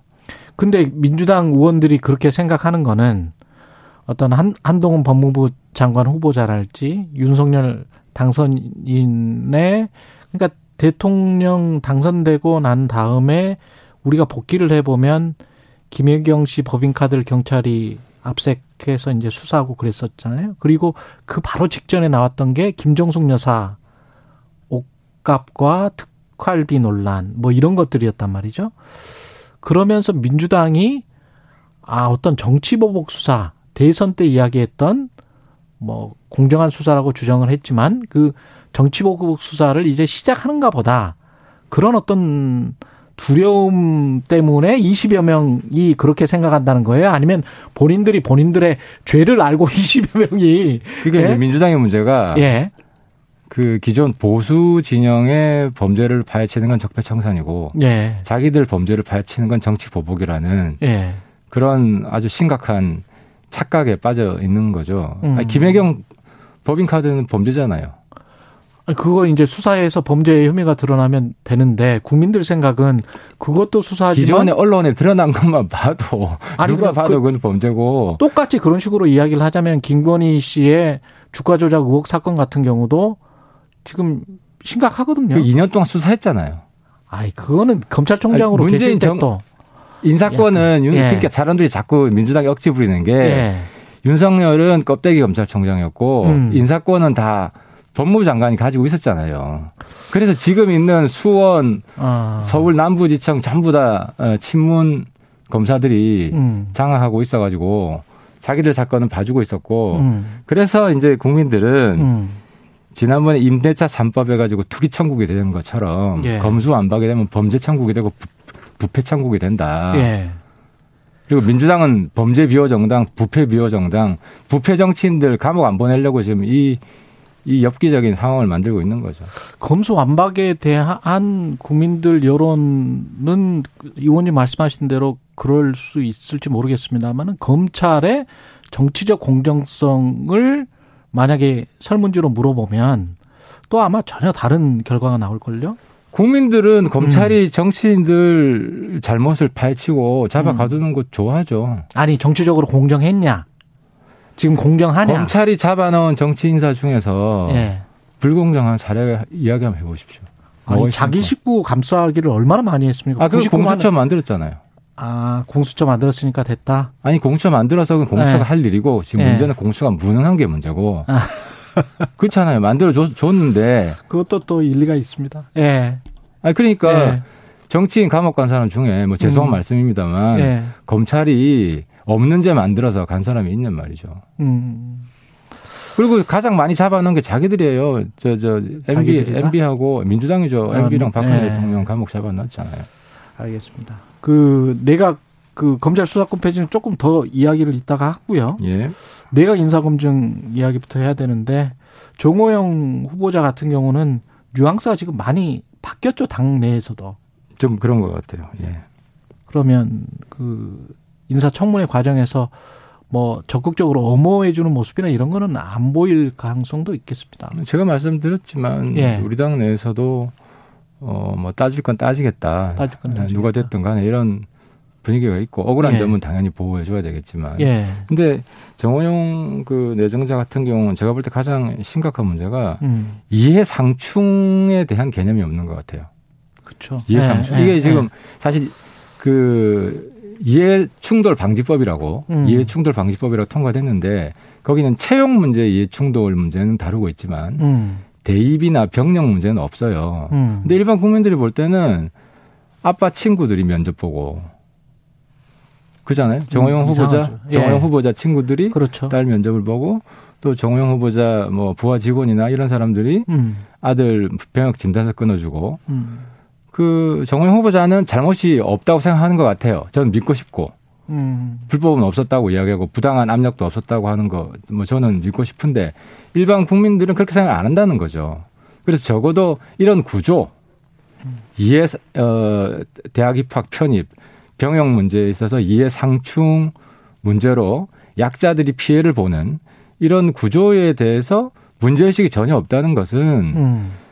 어 장관은 어쨌든 공공의 영역이고 예. 이런 문제가 문제가 있다는 걸 본인 스스로 이야기를 해야 된단 말이죠. 근데 이야기를 전혀 안 하고 나는 뭐 불법을 저지르지 않았다. 잘못한 건 없다. 이- 이거 자체가 좀그 공공의 일을 업무를 음. 수행하기에는 좀 자격이 부족한 거 아닌가 하는 생각이 듭니다. 그런 생각이 당내에 좀 있으면 그냥 조기 사퇴하는 게 낫지 않습니까? 어, 이제 문제는 본인도 지금 고민하고 있을 거예요. 근데 본인이 이 자기의 문제가 뭔지 마음 깊숙이 좀 이해를 해야 아, 내가 사퇴해야겠구나. 음. 자발적으로 이 사퇴할 마음이 생겨나야 사퇴하는 거거든요. 그러니까 좀 시간을 줄 필요는 있다고 생각, 생각 이 됩니다. 국민의힘 입장에서는 시간을 줄 필요가 있다. 아, 그렇죠. 그렇지 예. 않으면은 뭐 또 압박에 의한- 사태다. 예. 이런 다른 또 부작용이 나올 수 있기 때문에 음. 어쨌든 좀 시간을 좀 주면서 어, 이번 사태의 본질적인 문제가 뭔지 음. 자꾸 저 후보자 본인은 나는 불법한 것도 없고 압력 행사한 것도 없는데 예. 이렇게만 생각하거든요. 예. 그래서 저는 윤석열 정부도 이번 기회에 과거에 지난번에 다루지 않았, 않았던 음. 대학 입학 혹은 병역 문제에 있어서 이해 상충 문제 예. 이 문제를 어떻게 풀 건가 아빠가 의대 교수고 뭐 법대 교수고 음. 그러면 자식들이 그 학교 지원했을 때 혜택을 받을 수 있지 않나 하는 국민 의심이 강하게 있거든요. 아, 그럼요. 그렇지 예. 이런 의심을 구조적으로 어떻게 풀 것인가 예. 이건 윤석열 정부가 어, 뭐 예를 들어 뭐 대학 입시 이해, 이해 충돌 방지 예. 이런 문제에 대해서 좀 대책을 내놓고 이번 기회에 좀 더 공정한 공정과 상식이 구호기 때문에 슬로건이기 예. 때문에 어, 국민들 국민들에게 좀 다가 다가서야 된다. 단순히 후보자 한 사람 되냐 마냐 문제를 또 넘어서 음. 그런 생각이 듭니다. 근데 이 정 후보자가 조기 사퇴하지 않는 이유가 정치적으로 해석하는 분들은 이게 조기 사퇴하면 전국 주도권을 민주당에게 내주고 다른 후보들에게 이제 또 뭐 현미경으로 검증을 하기 때문에 정 후보자가 일종의 이제 인간 방패 역할 이런 거를 하고 있는 것 아닌가 이렇게 지금 정치적으로 보는 분들도 있더라고요. 근데 이제 그 음. 방패 열심히 하다가 망한 정당이 민주당 아니에요. 조국 수호 열심히 하다가. 그러니까 아마 시간은 별로 안 끌 것이다. 아, 저는 어쨌든 후보자 본인이 예. 어, 이 문제의 본질, 문제점들을 인식하게 되면 아, 저는 충분히 사퇴할 거라고 보는데 음. 거기에 대해 그 문제에 있어서 시간이 좀 더 필요한 거 아닌가. 다른 후보들 같은 경우에 아까 한- 한동훈 후보 같은 경우 모친으로부터 사실상 그, 그 아파트를 매개로 해서 증여를 받은 것 아니냐. 그게 이제 핵심이지 않습니까? 1억 원 초반에 매수를 했다는데 근저당권 설정이 1억 원 정도 돼 있잖아요. 그러면 사실상 그 아파트 가격 온통 다지 않습니까? 그런 의혹들이랄지 그다음에 김인철, 이창량, 뭐 이- 이상민도 마찬가지고 유독 사회이사들이 많아요. 사회이사들이 한 일곱 명인가 되더라고요. 한덕수 총리 후보자 같은 경우는 이제 김앤장 출신했다가 물론 사회이사도 하셨고 그런데 이게 어떻게 봐야 되는지 이게 좀 국민들이랑 많이 떨어진 그저 천상계 계시는 분들 위주가 아닌가 아무리 능력으로 위주로 했다고 하지만 조금 너무 high society 쪽에서만 고른 게 아닌가 그런 생각도 들더라고요. 이게 이제 능력 위주의 인선이다 예. 보면 능력 있는 분들이 사회 곳곳에 여러 가지 역할을 하시잖아요. 예. 역할을 더 많이 하시잖아요. 예. 거기에서 빚어지는 문제인데 예. 예, 그 문제도 제가 조금 전에 말씀드린 이해 충돌 그렇죠. 그런 그 영향권 안에 있지 않을까 있다면 그렇죠. 이 이해 충돌을 어떻게 막을 건가. 예. 아 근데 저는 그렇게 생각해요. 그 예를 들어서 요즘은 변호사 하다가도 검사하는 분이 있거든요. 그렇죠. 완전 역할이 다르잖아요. 변호사다가 판사하시는 분들도 있고. 아, 그렇죠. 예, 예. 예를 들어 대표적인 분이 윤석열 당선자예요. 변호사 예. 좀 하다가 아. 검사를 하거든요. 예. 그럼 변호사 하는 하게 되면 음. 이제 어쨌든 범죄 혐의자들을. 변호해 줘야 되잖아요. 검사는 그걸 잡아야 되고. 그리고 법무법인에서 또 돈도 버는 것이고. 아, 직분이 그러니까 예. 문제는 직분이 달라지면 그렇죠. 공공의식이 투철한 분은 그 직분에 충실한다는 거죠. 아. 그렇다고 해서 윤석열 당선자가 검사할 때 예. 범죄 비호했냐 전혀 아니잖아요. 음. 철저히 파헤쳤잖아요. 그래서 이제 저는 이번 인선이 공공의식 이런 게 투철한 분들일 것이다. 일 때문에 것이다. 그 사회 이사 했다고 해서 어. 그 회사를 봐주기 위해서 자기가 장관하면 예. 그 회사에 종속된 분이 아니라는 거죠. 그럴까요?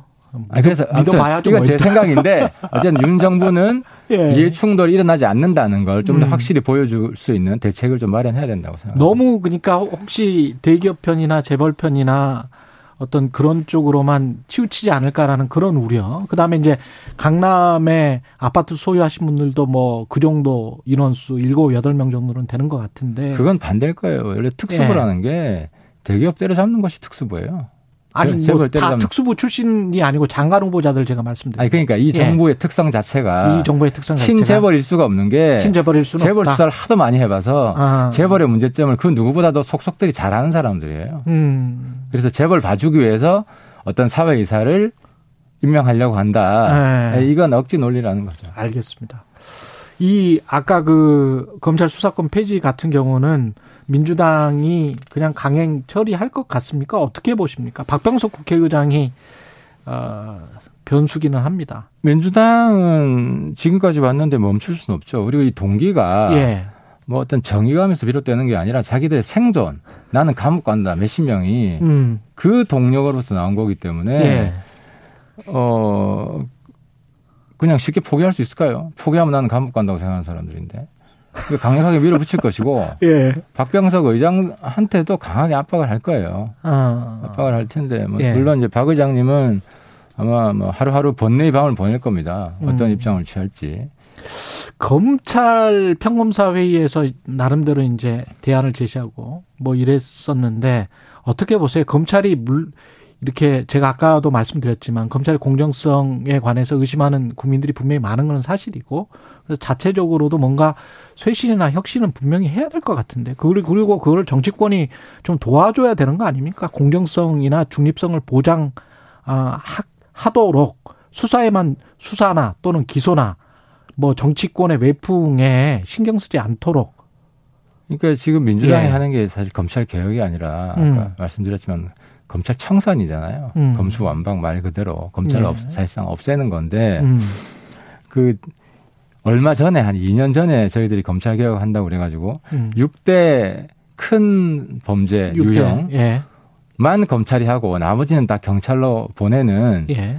개혁 작업을 했어요. 했죠. 그리고 예. 공수처도 만들고 만들고 보통 제가 그 지금 저 정보위에서 얼마 예. 전까지 국정원 음. 그것도 이제 국수 완박이지 국정원 수사권 박탈 국- 민주당에서 국정원의 대공수사권을 완전히 박탈해서 예. 경찰로 넘겼거든요. 음. 3년 유예 기간을 줬어요. 3년. 아, 그때 그렇게 예, 됐어요. 왜냐하면 요즘 어저 특수수사 부패 수 부패 범죄가 지능 범죄거든요. 맞아요, 맞아요. 산업 범죄 많잖아요. 지능 예. 범죄예요. 그래서 예. 이 수사 전문성이 굉장히 필요하고 예. 대공 수사도 굉장히 전문 분야거든요. 예. 그래서 이걸 넘겨받으려면 한 3년이 필요하다 고 우리가 판단한 거예요. 근데 음. 이번에 3개월, 3개월. 음. 이거 이걸 이러면 이제 경찰이 못 한다는 게 아니라 예. 이걸 충분히 전수받기 전에 예.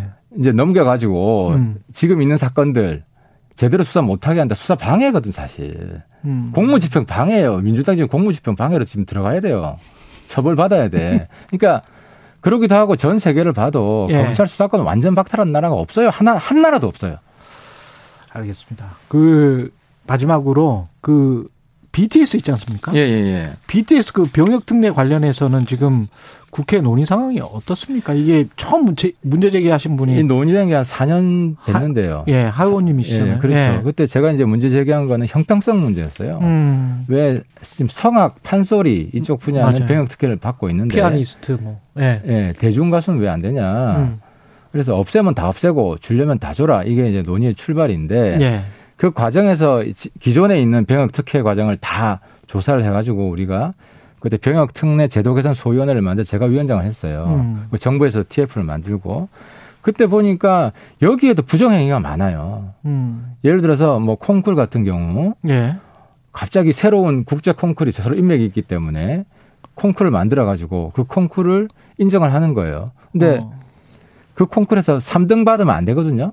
3등 받은 거를 어떻게 좀 조작을 해가지고 1등으로 만들어서 뭐 군대 면제를 받는다든지 음, 또 혜택을 받으면 봉사활동을 해야 되는데 봉사활동이 전부 다 허위예요. 음. 한 5, 60% 이상이 거래됐을 거예요, 당시에. 예. 그에다 허위, 허위 봉사해가지고 음, 문제가 되고 이 이제 부정행위가 심각했다, 이거 하나. 예. 그리고 또 병역 인구가 너무 줄고 있다. 아, 그렇죠. 그래서 지금 현역 입양하는 게 90% 이상 돼요. 좀 부실하고. 아픈 예. 사람들도 다 지금 군대 가고 있어요. 음, 그래서 이제 우리 결론은 병역 혜택은 축소하는 방향으로 가야 되고 예. 그래서 그때 이야기한 게 그 대중 가수를 줄 게 아니라 특혜를 줄 게 아니라 같은 가수 영역인 음. 성악 판소리 그 특혜를 없애라. 아, 라고 그런- 그런 국방부하고. 문체부에 건의를 예. 했고 예. 국회 의견으로 예. 국방에서 통과가 됐고 음. 근데 국방부는 받아들였는데 문체부가 거부를 한 거예요. 그래서 제가 그때 문체부 굉장히 비판을 했어요. 음, 그래서 지금 황희 장관이 음, 당시 이제 국회 의견과 대립되게 지금 혜택을 주려고 하는 건데 예. 신임 문체부 장관은 음. 어쨌든 혜택을 줄이기 위해서 좀 노력을 해야 된다고 봅니다. 알겠습니다. 여기까지 듣겠습니다. 하태경의 정치 인사이드, 예, 국민의힘 하태경 의원이었습니다. 고맙습니다. 예, 감사합니다. 공정, 공익, 그리고 균형. 한 발짝 더 들어간다. 세상에 이익이 되는 방송. 최경영의 최강 시사. 예, 더불어민주당 전략공관위가 6일 지방선거에서 서울시장에 출마한 송영길 전 대표와 박주민 의원에 대한 컷오프 결정했고요. 당사자들 반발 그리고 비대위 내부에서도 예, 반대 목소리가 있습니다. 민주당 분위기를 좀 알아보겠습니다. 김남국 의원 전화 연결돼 있습니다. 안녕하세요. 네, 안녕하세요. 김남국입니다. 예, 아 지금 약간 그 소음이 있는 것 같은데 다시 한번 말씀해 주십시오. 아, 네, 잘 들리시나요? 예, 예. 네, 예. 네. 안산 단원을 김남국 의원이라고 말씀하셨죠? 네, 안산 정말 살기 좋습니다. 예. 전략 공천위가 그 이런 결정을 내렸던 이유는 일단 뭐라 보세요? 어, 전략공간의 판단 꼭 이해하기 어려운데, 아, 지금 계속 예, 목소리가 아, 막 울려요. 울려. 울려서 듣, 들립니다. 잠깐 끊고 다시 전화를 걸어 볼게요. 예. 민주당 지금 김남국 의원과 민주당 지방선거 공천 이야기도 해야 되고 방금 하태경 의원과 이야기했던 이른바 검수완박 수사 기소권 분리 이 이야기도 해야 됩니다. 지금 전화 연결돼 있습니까? 예. 네, 전화 잘 들리시나요? 예, 지금 잘 들립니다.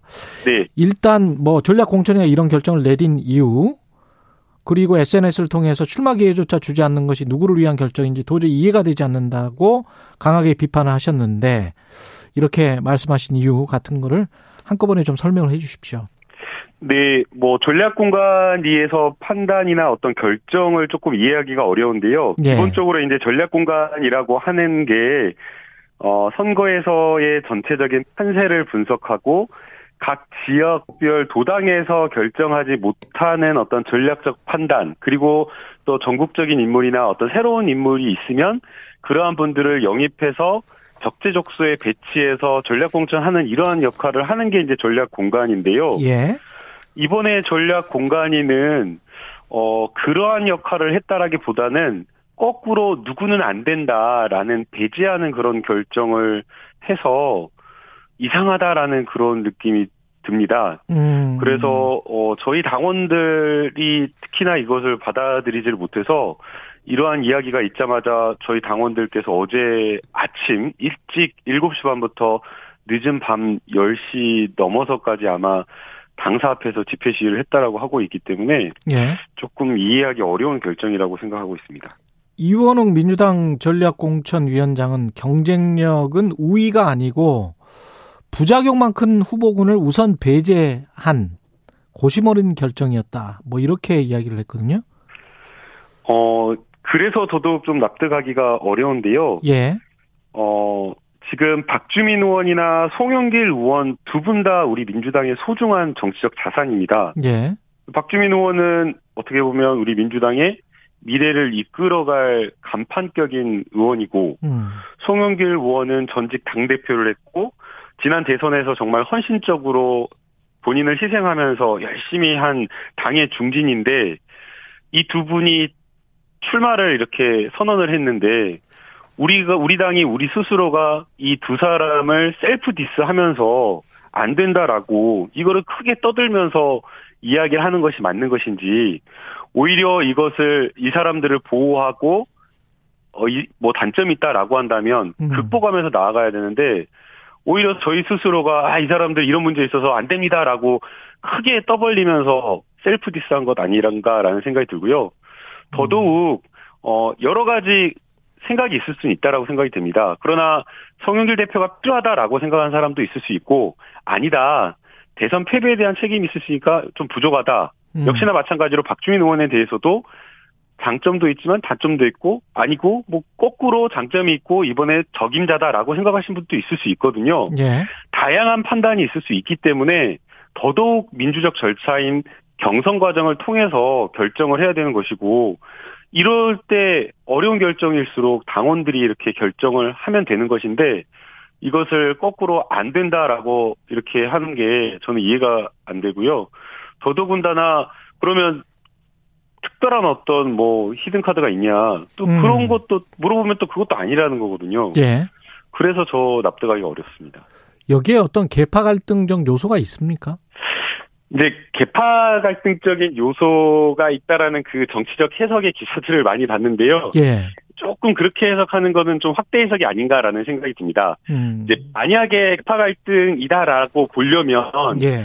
우선은 이런 최종적인 결정을 하는 비대위가 각 개파의 대리전이 되어가지고 누구는 되고 누구는 안 된다라는 식의 막 주장을 어 비대위에서 해야 되는데 지금 비대위가 각 개파의 대리전 양상으로 그렇게 구성되어 있지가 않고요. 예. 그 다음에 이제 두 번째는 후보자들이 각 개파의 대리인 격으로 나와가지고 출마를 해야 되는데 음. 뭐 지금 나와 있는 뭐 박주민 의원이나 뭐 여러 후보자들이 어, 각 개파의 선수라든가 이런 것들이 아니기 때문에 예. 이것을 개파의 대리전으로 해석하는 것은 좀 정치적 어, 확대 해석, 무리한 해석이 아닌가라는 생각이 듭니다. 지금 한두 사- 가지 요건을 예. 다 충족 못하는 것 같습니다. 4분밖에 안 남아서 방금 전에 하태경 의원이 민주당 의원 한 20명 정도가 뭐 구속되고 감옥 갈까봐 어, 검찰 수사 받을까봐 이른바 검수완박 법안을 하, 무리하게 지금 하고 있는 것이다 이렇게 지금 이야기를 했거든요. 어떻게 생각하세요? 어, 그거는 잘못된 발언이고요. 예. 아마 그거는 이제 그 오늘자 조선일보의 양양자 의원 인터뷰 기사를 인용해서 말씀하신 것으로 보이는데요. 예, 전혀 그렇지가 않고요. 그 뭐 이미 지금 우리 민주당 정부에서도 여당일 때도 검찰에서 아예 그 민주당의 현직 장관, 차관, 아니 현직, 전현직 장관, 뭐 차관을 비롯해서 청와대 비서관, 그다음에 심지어는 대통령까지 대상으로 해서 수사를 했었는데 음. 뭐 야당이 된 마당에 그것을 뭐 막을 수 있겠습니까? 예. 전혀 그렇지가 않고요. 어, 수사 기소와 수사 기소 분리라고 하는 그 대원칙과 관련된 검찰 개혁, 검찰 음. 정상화를 저희가 지난 2년 동안 법안을 제출하고도 하지 못했었고 이것을 반드시 해야 된다라는 이번 아니면 안 된다라는 그 절박한 간절한 신정 아래 하려고 하는 것이고요. 만약에 어 윤석열 정부가 출범을 하면 윤석열 검찰 출신인 윤석열 대통령이 절대 이 법안을 통과시키지 않을 것이 분명하기 때문에 예. 저희가 그러한 어떤 어려움 때문에 서둘러서 지금 이 법안을 통과시키려고 노력하고 있는 상황인 겁니다. 시기가 지금인 것은 분명히 거부권을 행사할 것이기 때문에 다음 대통령이 네, 그런 것 때문이지 무슨 뭐 아니 지금 저희가 여당일 때도 계속 다 수사해 놓고 뭐 그걸 음. 막으려고 한다는 것은 말이 안 됩니다. 예. 그리고 인선 지금 다 18개 부처 됐단 말이죠. 여러 그 논란이 있는데 그중에서 누가 가장 문제라고 보세요? 어, 가장, 뭐, 여러 사람이 문제라고 보이는데요. 예. 우선은 그, 인선을 이렇게 해서는 안 된다라고 생각이 됩니다. 예. 무슨 동아리 임원직 뽑는 듯한 느낌이 든다라고 생각이 드는데요. 음. 누구는 뭐 40년 술 친구, 대학 때 친구, 또 고시할 때 함께 공부했던 친구, 또 직장 동생, 대학 2년 선배, 다 자기 인연 있는, 대부분 뭐 인연 있는 사람 이렇게 음. 인선을 하다 보니까 예. 제대로 된 검증이 될 수 없어서 예. 부실한 어떤 검증 그러다 보니 국민의 눈높이에 훨씬 못 미치는 사람들이 이렇게 후보자로 지명이 되었다라고 보이고요. 예. 그 중에서 역시 제일 심각한 사람은 정호영 어, 후보자 아닌가 생각이 듭니다. 음. 네, 지금 나오고 있는 뭐 이런 이야기들 보면 예. 아들, 딸 다 전부 다 특별 전역으로 해가지고 예.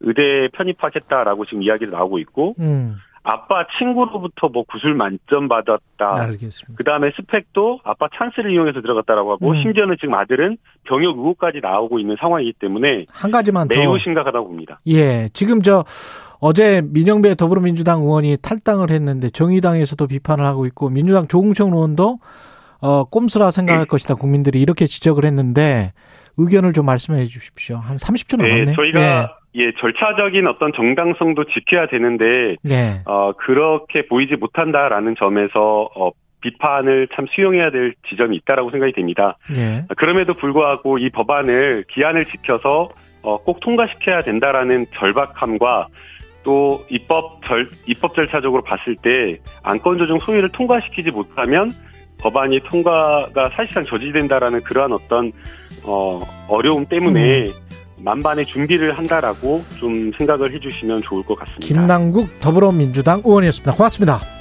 네, 감사합니다.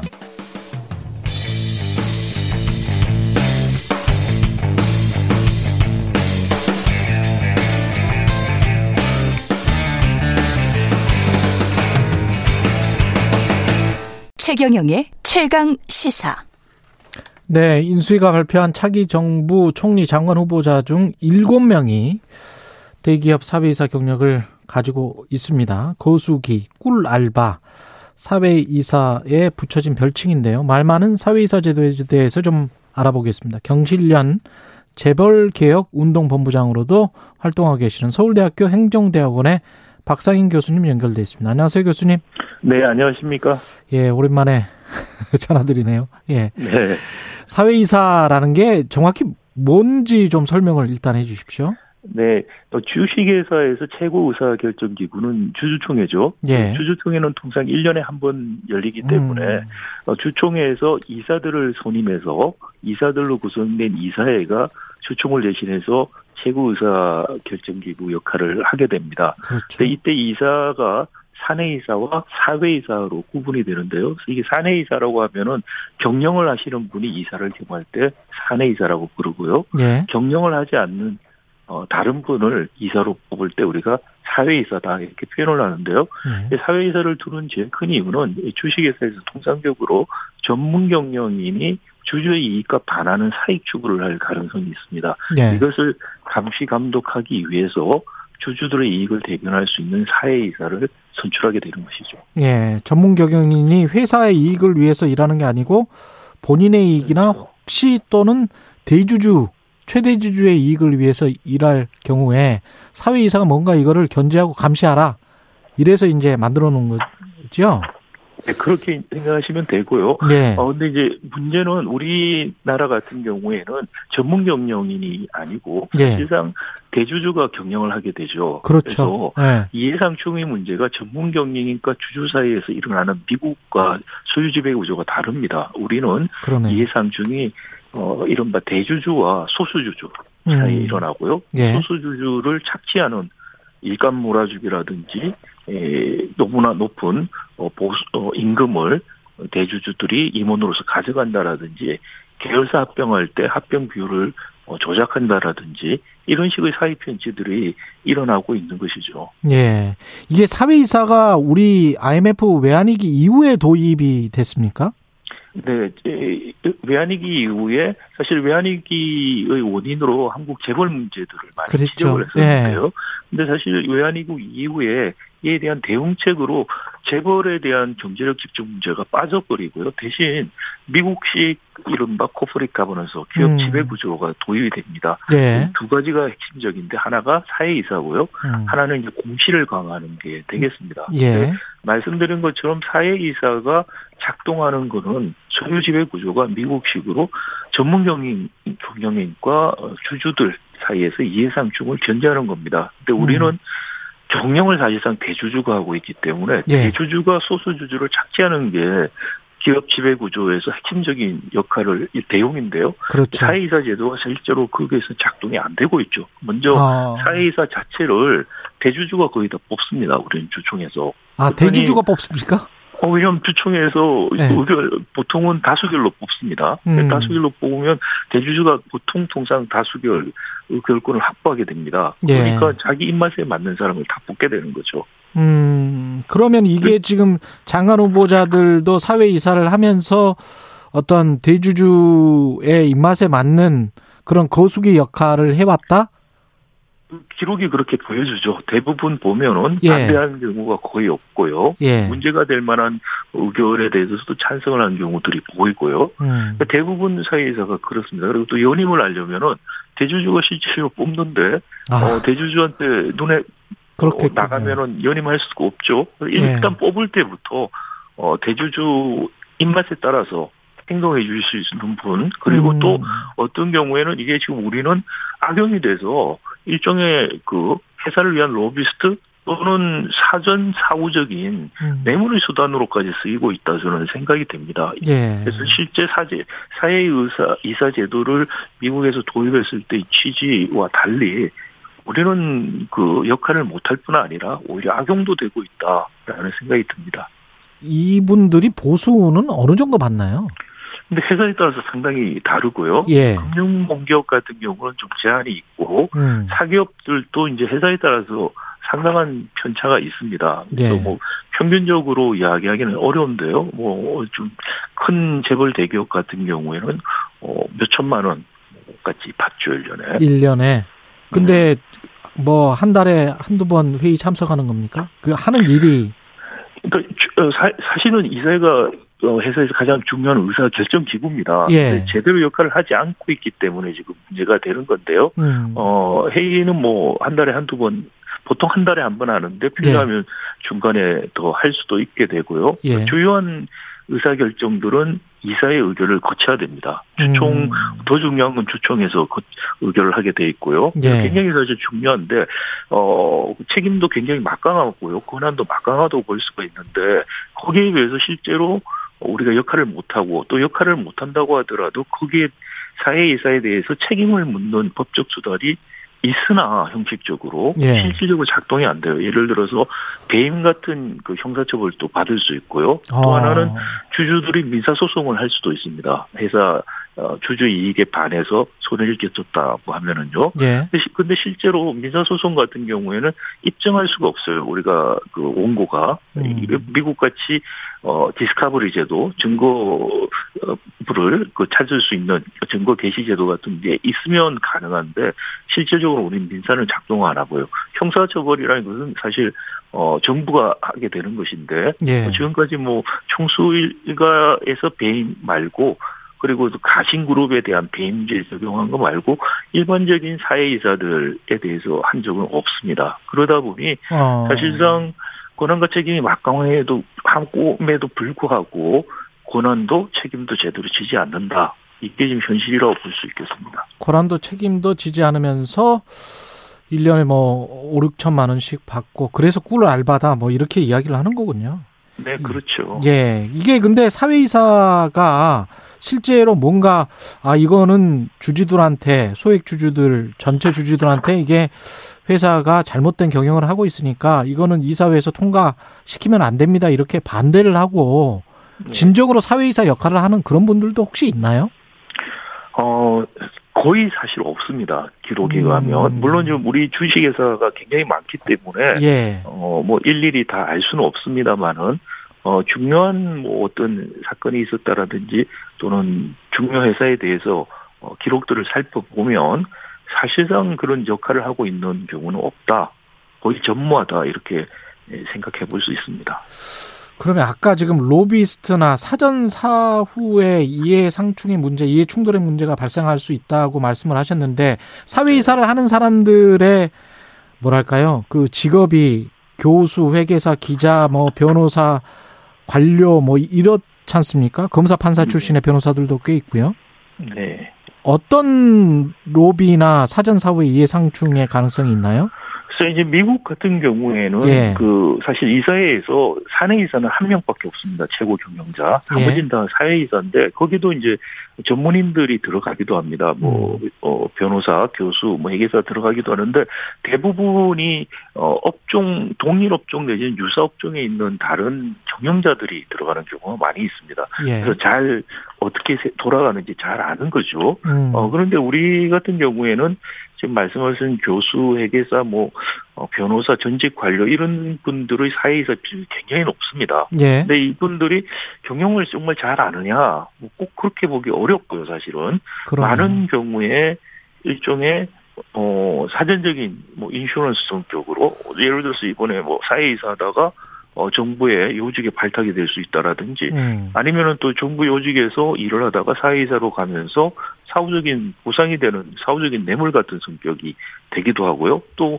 기업에 어려움이 있을 때, 어, 정관 관료들 같은 경우에 특히, 어, 로비스트 역할을 할 수도 있는 것이죠. 그래서 예. 이해상충의 문제가 굉장히 지금 우리는 제기가 되고요. 이런 이해상충의 문제를 이번에도 지금 어 강요 인선에서 지금 많이 나오고 있는데요. 예. 우리가 김영란법을 사실 만든 이유가 이런 사전적인 사후적인 그 뇌물들을 막기가 실제로 이- 쉽지가 않기 때문에 김영란법이라는 걸 만들어서 어떻게 좀 해보자라는 거였죠. 예. 공직자 취업을 제한하는 것도 다 그런 의도인데 음. 문제는 들어오는 거 사- 사회이사를 하다가 공직에 들어온 거에 대해서는 아무런 제한이 없습니다. 아. 그게 지금 법적으로 이걸 제한을 둬야 될까도 한번 생각해 볼 필요가 있지만 그거에 앞서서 음. 이 저- 기본적인 그런 우리 법 정신을 살려서 또 이해상충의 문제를 보면은 그런 분들을 어 주요 어, 책임 있는 자리에 임명을 하는 것을 자제해야죠. 음. 그 그게 지금 일차적으로 해야 될 어, 대통령이나 당선인들이 생각해야 될 부분이고요. 예. 예, 그리고 어 이- 미국 같은 경우에는 뭐 정부 관련된 사소한 일을 하더라도 이해상충이 있는 부분에 대해서 엄밀하게 다 쓰게 돼 있습니다. 아. 먼저. 예. 그래서 만약에 이해상충이 있다면은 그 일을 못 해요. 정부 위원회도 그렇고 예. 어, 예를 들어서 정부에서 받는 그랜트 연구비 같은 거 받을 때도 예. 이해상충 내가 갖고 있는 주식까지 다 쓰게 돼 있습니다.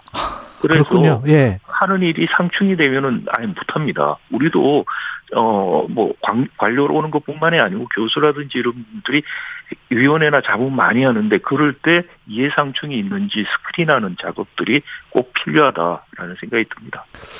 아, 이게 이런 식으로 해서 사전 사후라는 게 사전 사후의 어떤 유착이라는 거는 사실은 잡아낼 수도 없을 것 같은데요. 가령 뭐 장관을 하다가 다시 나와서 어떤 사회 이사를 하면서 장관했던 시절에 어떤 정보를 이용을 한다든가 아니면은 네. 그 네트워크를 활용을 해서 어떤 전화를 해준다든가 이런 것들은 사전이든 사후든 어떻게 잡아낼 수는 없을 그러니까 것 같은데. 3년 정도는 못하게 지금 돼 있죠. 우리가 예. 3년 지나고 나서 하니까 어느 정도 현직 프리미엄을 좀 떨어뜨리려고 만든 제도입니다. 완벽하지는 않습니다. 예. 그런데 말씀드린 것처럼 그것보다 좀더 심각한 것은 사회이사 하다가 막바로 장관을 하거나 사회이사를 하면서 정부에 이해상충이 있을 수 있는 위원회 위원으로 활동하고 있는 게 지금은 더 문제죠. 이 부분들을 향후에 좀 더 심각하게 우리가 어 제도적으로 보완을 해야 될 필요가 있던 어 피- 어, 즉, 보완해야 될 문제가 아닌가 싶습니다. 어떻게 보세요? 해외에서 무슨 배치마킹할 사례가 없을까요? 아니면 제도나 뭐 이런 것들 좀 글쎄, 그건 많은 경우에 예. 사실은 그런 이- 말씀드린 것처럼 미국 같은 경우는 그 사실 그 재계하고 어, 정부하고 왔다 갔다 하는 경우가 많이 있습니다만은 음, 어 말씀드린 것처럼 이해상충이 있는지 여부에 대해서 철저하게 예, 체크를 합니다. 예. 우리도 일단 그런 것들을 통해서 이해상충이 있는 분들은 정부 관련된 업무나 위원회 일들을 못하도록 하는 게 일단 중요해 보이고요. 예. 그리고 또 다른 측면에서 사실 사회이사 제도가 우리가 지금 작동이 안 되는 게 대주주하고 소수주주 사이에 이해상충, 대주주가 소수주주를 그렇죠. 착취하는 문제인데요. 예. 이걸 막으려면은 majority of minority rule이라고 하는 MOM입니다. 우리말로 따지면 소수주주 동의제인데 예. 소수주주 동의제를 도입할 필요가 있습니다. 아. 이스라엘, 뭐 인도, 홍콩 이런 나라들은 도입을 이미 하고 있어요. 우리 같은 소유 지배 구조에서 이해상충은 대주주와 소수주주에서 발생하고 그러면은 소수주주가 자신들의 이해가 침해되지 않는 본- 된다면은 음. 동의하지 않을 수 있는 권리를 부여할 필요가 있고요. 그리고 이제 사회이사를 뽑을 때도 이런 나라들에서는 소수주주 동의를 받도록 합니다. 이걸 아. 우리가 독립적 사회이사라 그러죠. 그러면 예. 소수주주들이 아주 이 사람은 정말 대주주에 편향됐거나 회사의 이익보다는 어, 대주주의 이익을 위해서 일하는 사람이라고 생각되면은 거부할 수 있는 거부권을 주는 것이죠. 야. 그런 방법들이 보완이 돼야 되겠다. 근데 그 전에 미리 이해상충을 막는 그런 방법들이 나와야 되겠네요. 예. 네, 그렇습니다. 이해상충 문제도 정부와 관계에서 하나가 있고요. 또 네. 하나는 소수주주와 대주주 사이의 이해상충을 막는 그렇지. 이두 가지 측면의 제도 보완이 필요한 것이죠. 알겠습니다. 말씀 감사드리고요. 지금까지 서울대학교 행정대학원 박상인 교수였습니다. 고맙습니다. 네, 감사합니다. KBS 일라디오 최경련의 최강시사 듣고 계신 지금 시각이 8시 44분입니다.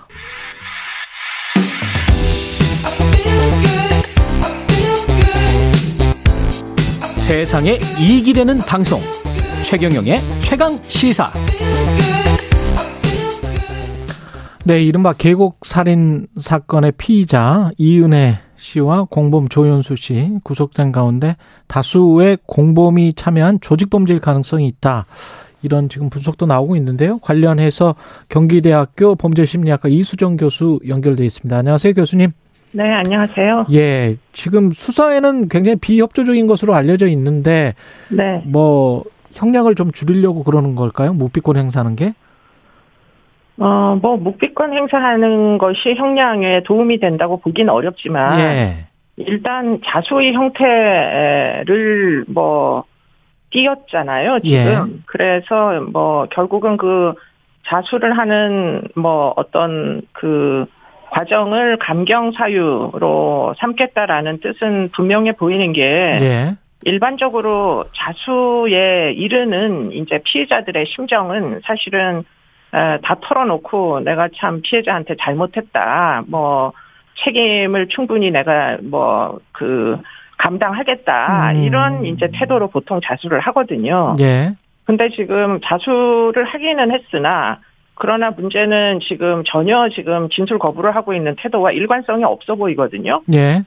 그리고는 피해자에 대하여 일말의 죄책감이나 이런 것들을 사실 엿보기가 어렵거든요. 그러다 음. 보니까 이게 지금 일종의 뭐 감경 뭐 양형에 뭐 유리하도록 감경을 목표로 그 어, 어떻게 보면 형량, 뭐, 협상 같은 걸 하려고 자수한 거 아니냐, 이렇게 더 이야기해 볼 수가 있을 것 같습니다. 이게 근데 혐의 입증이 지금 당장 이게 살인 사건으로도 잡히지가 않죠. 이게 혐의 입증이 어, 떤 혐의입니까? 구체적으로 보면 법적으로 아, 보면 이게 사실은 굉장히 이 살인의 고의를 입증하기 어려운 사건이고요. 예. 어, 뭐, 애당초에 이제 내사 종결이 됐던 이유도 사실 경찰 단계에서는 뭐 초등 단계에서 입증할 능력이 안 된다라는 걸 시사하는 정도로 굉장히 어려운 사건이다 이렇게 판단이 됩니다. 예. 일단 아무런 신체적인 접촉이 없었어요. 지금 신체적인 접촉이 대하여. 예. 그리고는 피해자가 자발적으로 물에 뛰어들어서 결국 사망에 이르게 된 거고요. 그러니까 절벽에서 떠밀거나 뭐 이러지를 않았다. 전혀 그런 그 뭐 내용이 없습니다. 음. 그리고는 이제 그렇기 때문에 이들은 뭐 피해자의 죽음에 아무런 책임이 없다. 오히려 이들이 당시에 이제 그 S 방송사에다 뭐 연락을 했던 이유는 자기네들이 보험금을 못 받는 피해자다. 보험사가 아. 너무 이 그 뭐 여러 가지 의혹을 제기하면서 예. 당연히 받아야 될 보험료를 안 주는 뭐 안 주고 있다 이런 이제 민원인들이었거든요 이 사람들이 그렇죠. 이게 SBS 그것이 알고 싶다 팀에 네. 네. 그런 식으로 해서 취재해달라는 요청을 한 거 아니에요? 네, 그래서 지금 예. 드러난 사건이고 그래서 음. 검찰에서 재수사가 되는 와중에 지금 디지털 포렌식으로 이제 어떤 살인의 고의를 추정할 만한 보고독 어, 그 내용이 등장한 거지 않겠습니까? 예. 그런데 또 이들이 이제 주장하는 바는 지금 보고 독이라는 문자는 뭐 일종의 그 어떻게 보면 장난스러운 대화였을 뿐 사실은 아. 보고독을 먹인 적이 없다. 그게 이제 물적인 물적 증거가, 증거가 없으면. 확보된 게 아니잖아요. 그러네요. 그러니까 지금 갈 길이 지금까지 온 길보다 훨씬 멀어 보이는 사건이다. 아. 뭐 뛰어내린 다음에 지금 정황도 당시에 튜브가 있었습니다. 그 현장에. 아, 그래요? 예, 그래서 자, 자기들은 이제 뭐 이거는 이제 그 과거에 그 방송사 내용을 제가 기억을 해 보면 예. 튜브를 던져줬는데 예. 어, 뭐 물에 빠진 사람이 못 잡은 거지 자기네들은 어, 뒤돌아 서 있어서 어떻게 음. 됐는지를 보지 않고 있었다. 뭐 이런 종류의 이제 터무니없는 주장들을 하거든요. 음. 그러다 보니 이게 이제 살인의 고의를 입증할 수 있겠느냐. 뭐 도움을 줘야 되는 상황에서 도움을 주지 않고 이제 피해자가 사망에 이르게 하면 부작위, 도움을 안 줬으니까 부작위 살인이다. 이렇게 이제 주장할 수는 있겠으나 예. 사실은 이제 튜브를 던져줬다. 뭐 이러면서 또 뭐 마지막 순간을 우리는 못 봤다. 이렇게 주장을 하게 되면 또 그 장면이 CCTV에 어디 잡혀 있는 있지를 않지 않습니까? 계곡이니까요. 예. 네, 그러니까 이게 참 굉장히 어려운 사건이다 이런 생각이 듭니다. 그러면 이 남편을 뭔가 뭐 모욕 비슷하게 해서 예? 빨리 뭐 절벽에서 뛰어내려라 다 뛰어내렸는데 왜 당신만 뭐 어, 겁쟁이처럼 그러느냐 뭐 이런 식으로 이렇게 자꾸 충동질한 거는 어, 그런 어떤 뭐는 없을까요? 그러니까 강요를 한 건 인정을 한 걸로 제가 알고 있고요. 예. 예, 뭐 강요라고 얘기하기보다 예. 그들은 이제 뛰어내려라라는 얘기는 했다.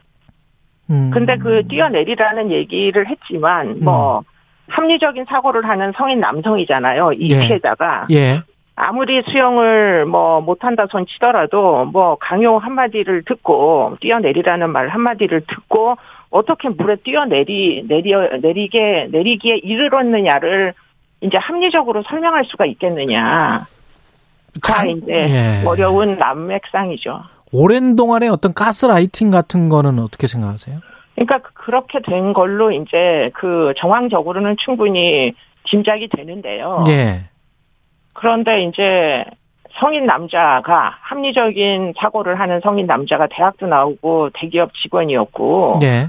그런 사람이 무슨 어린애도 아니고 과연 이제 이들에 의하여 이제 가스라이팅이라는 거를 특히 이제 이은혜에 의하여 연약한 여자가 남성을 그렇게 가스라이팅해서 죽음에 이르게 할 수 있겠느냐. 결국은 자살 비슷한 걸 시킨 거 아닙니까? 예, 그렇죠. 예, 그래서 결국은 그렇게 뛰어내리기에 이르게 될 수 있겠느냐. 이걸 이제 밝혀 나가야 되는 상황이고요. 어렵네요. 네, 네. 그렇기 때문에 이제 검찰에서 다양한 종류의 이제 보강 수사를 해야 뭐 이제 여러 개의 휴대폰을 쓰고 있었다고 하니까 그 과정 중에 이제 뭐 어, 혼인 기간 중에 어찌하여 이은혜의 딸이 왜 이 피해자의 호적에 올라가게 된 건지 굉장히 아. 그것도 부자연스러운 일이고 예. 뭐 여러 가지 지금 밝혀야 될 문제가 지금까지 알려져 있던 것보다 훨씬 많다 이런 생각이 듭니다.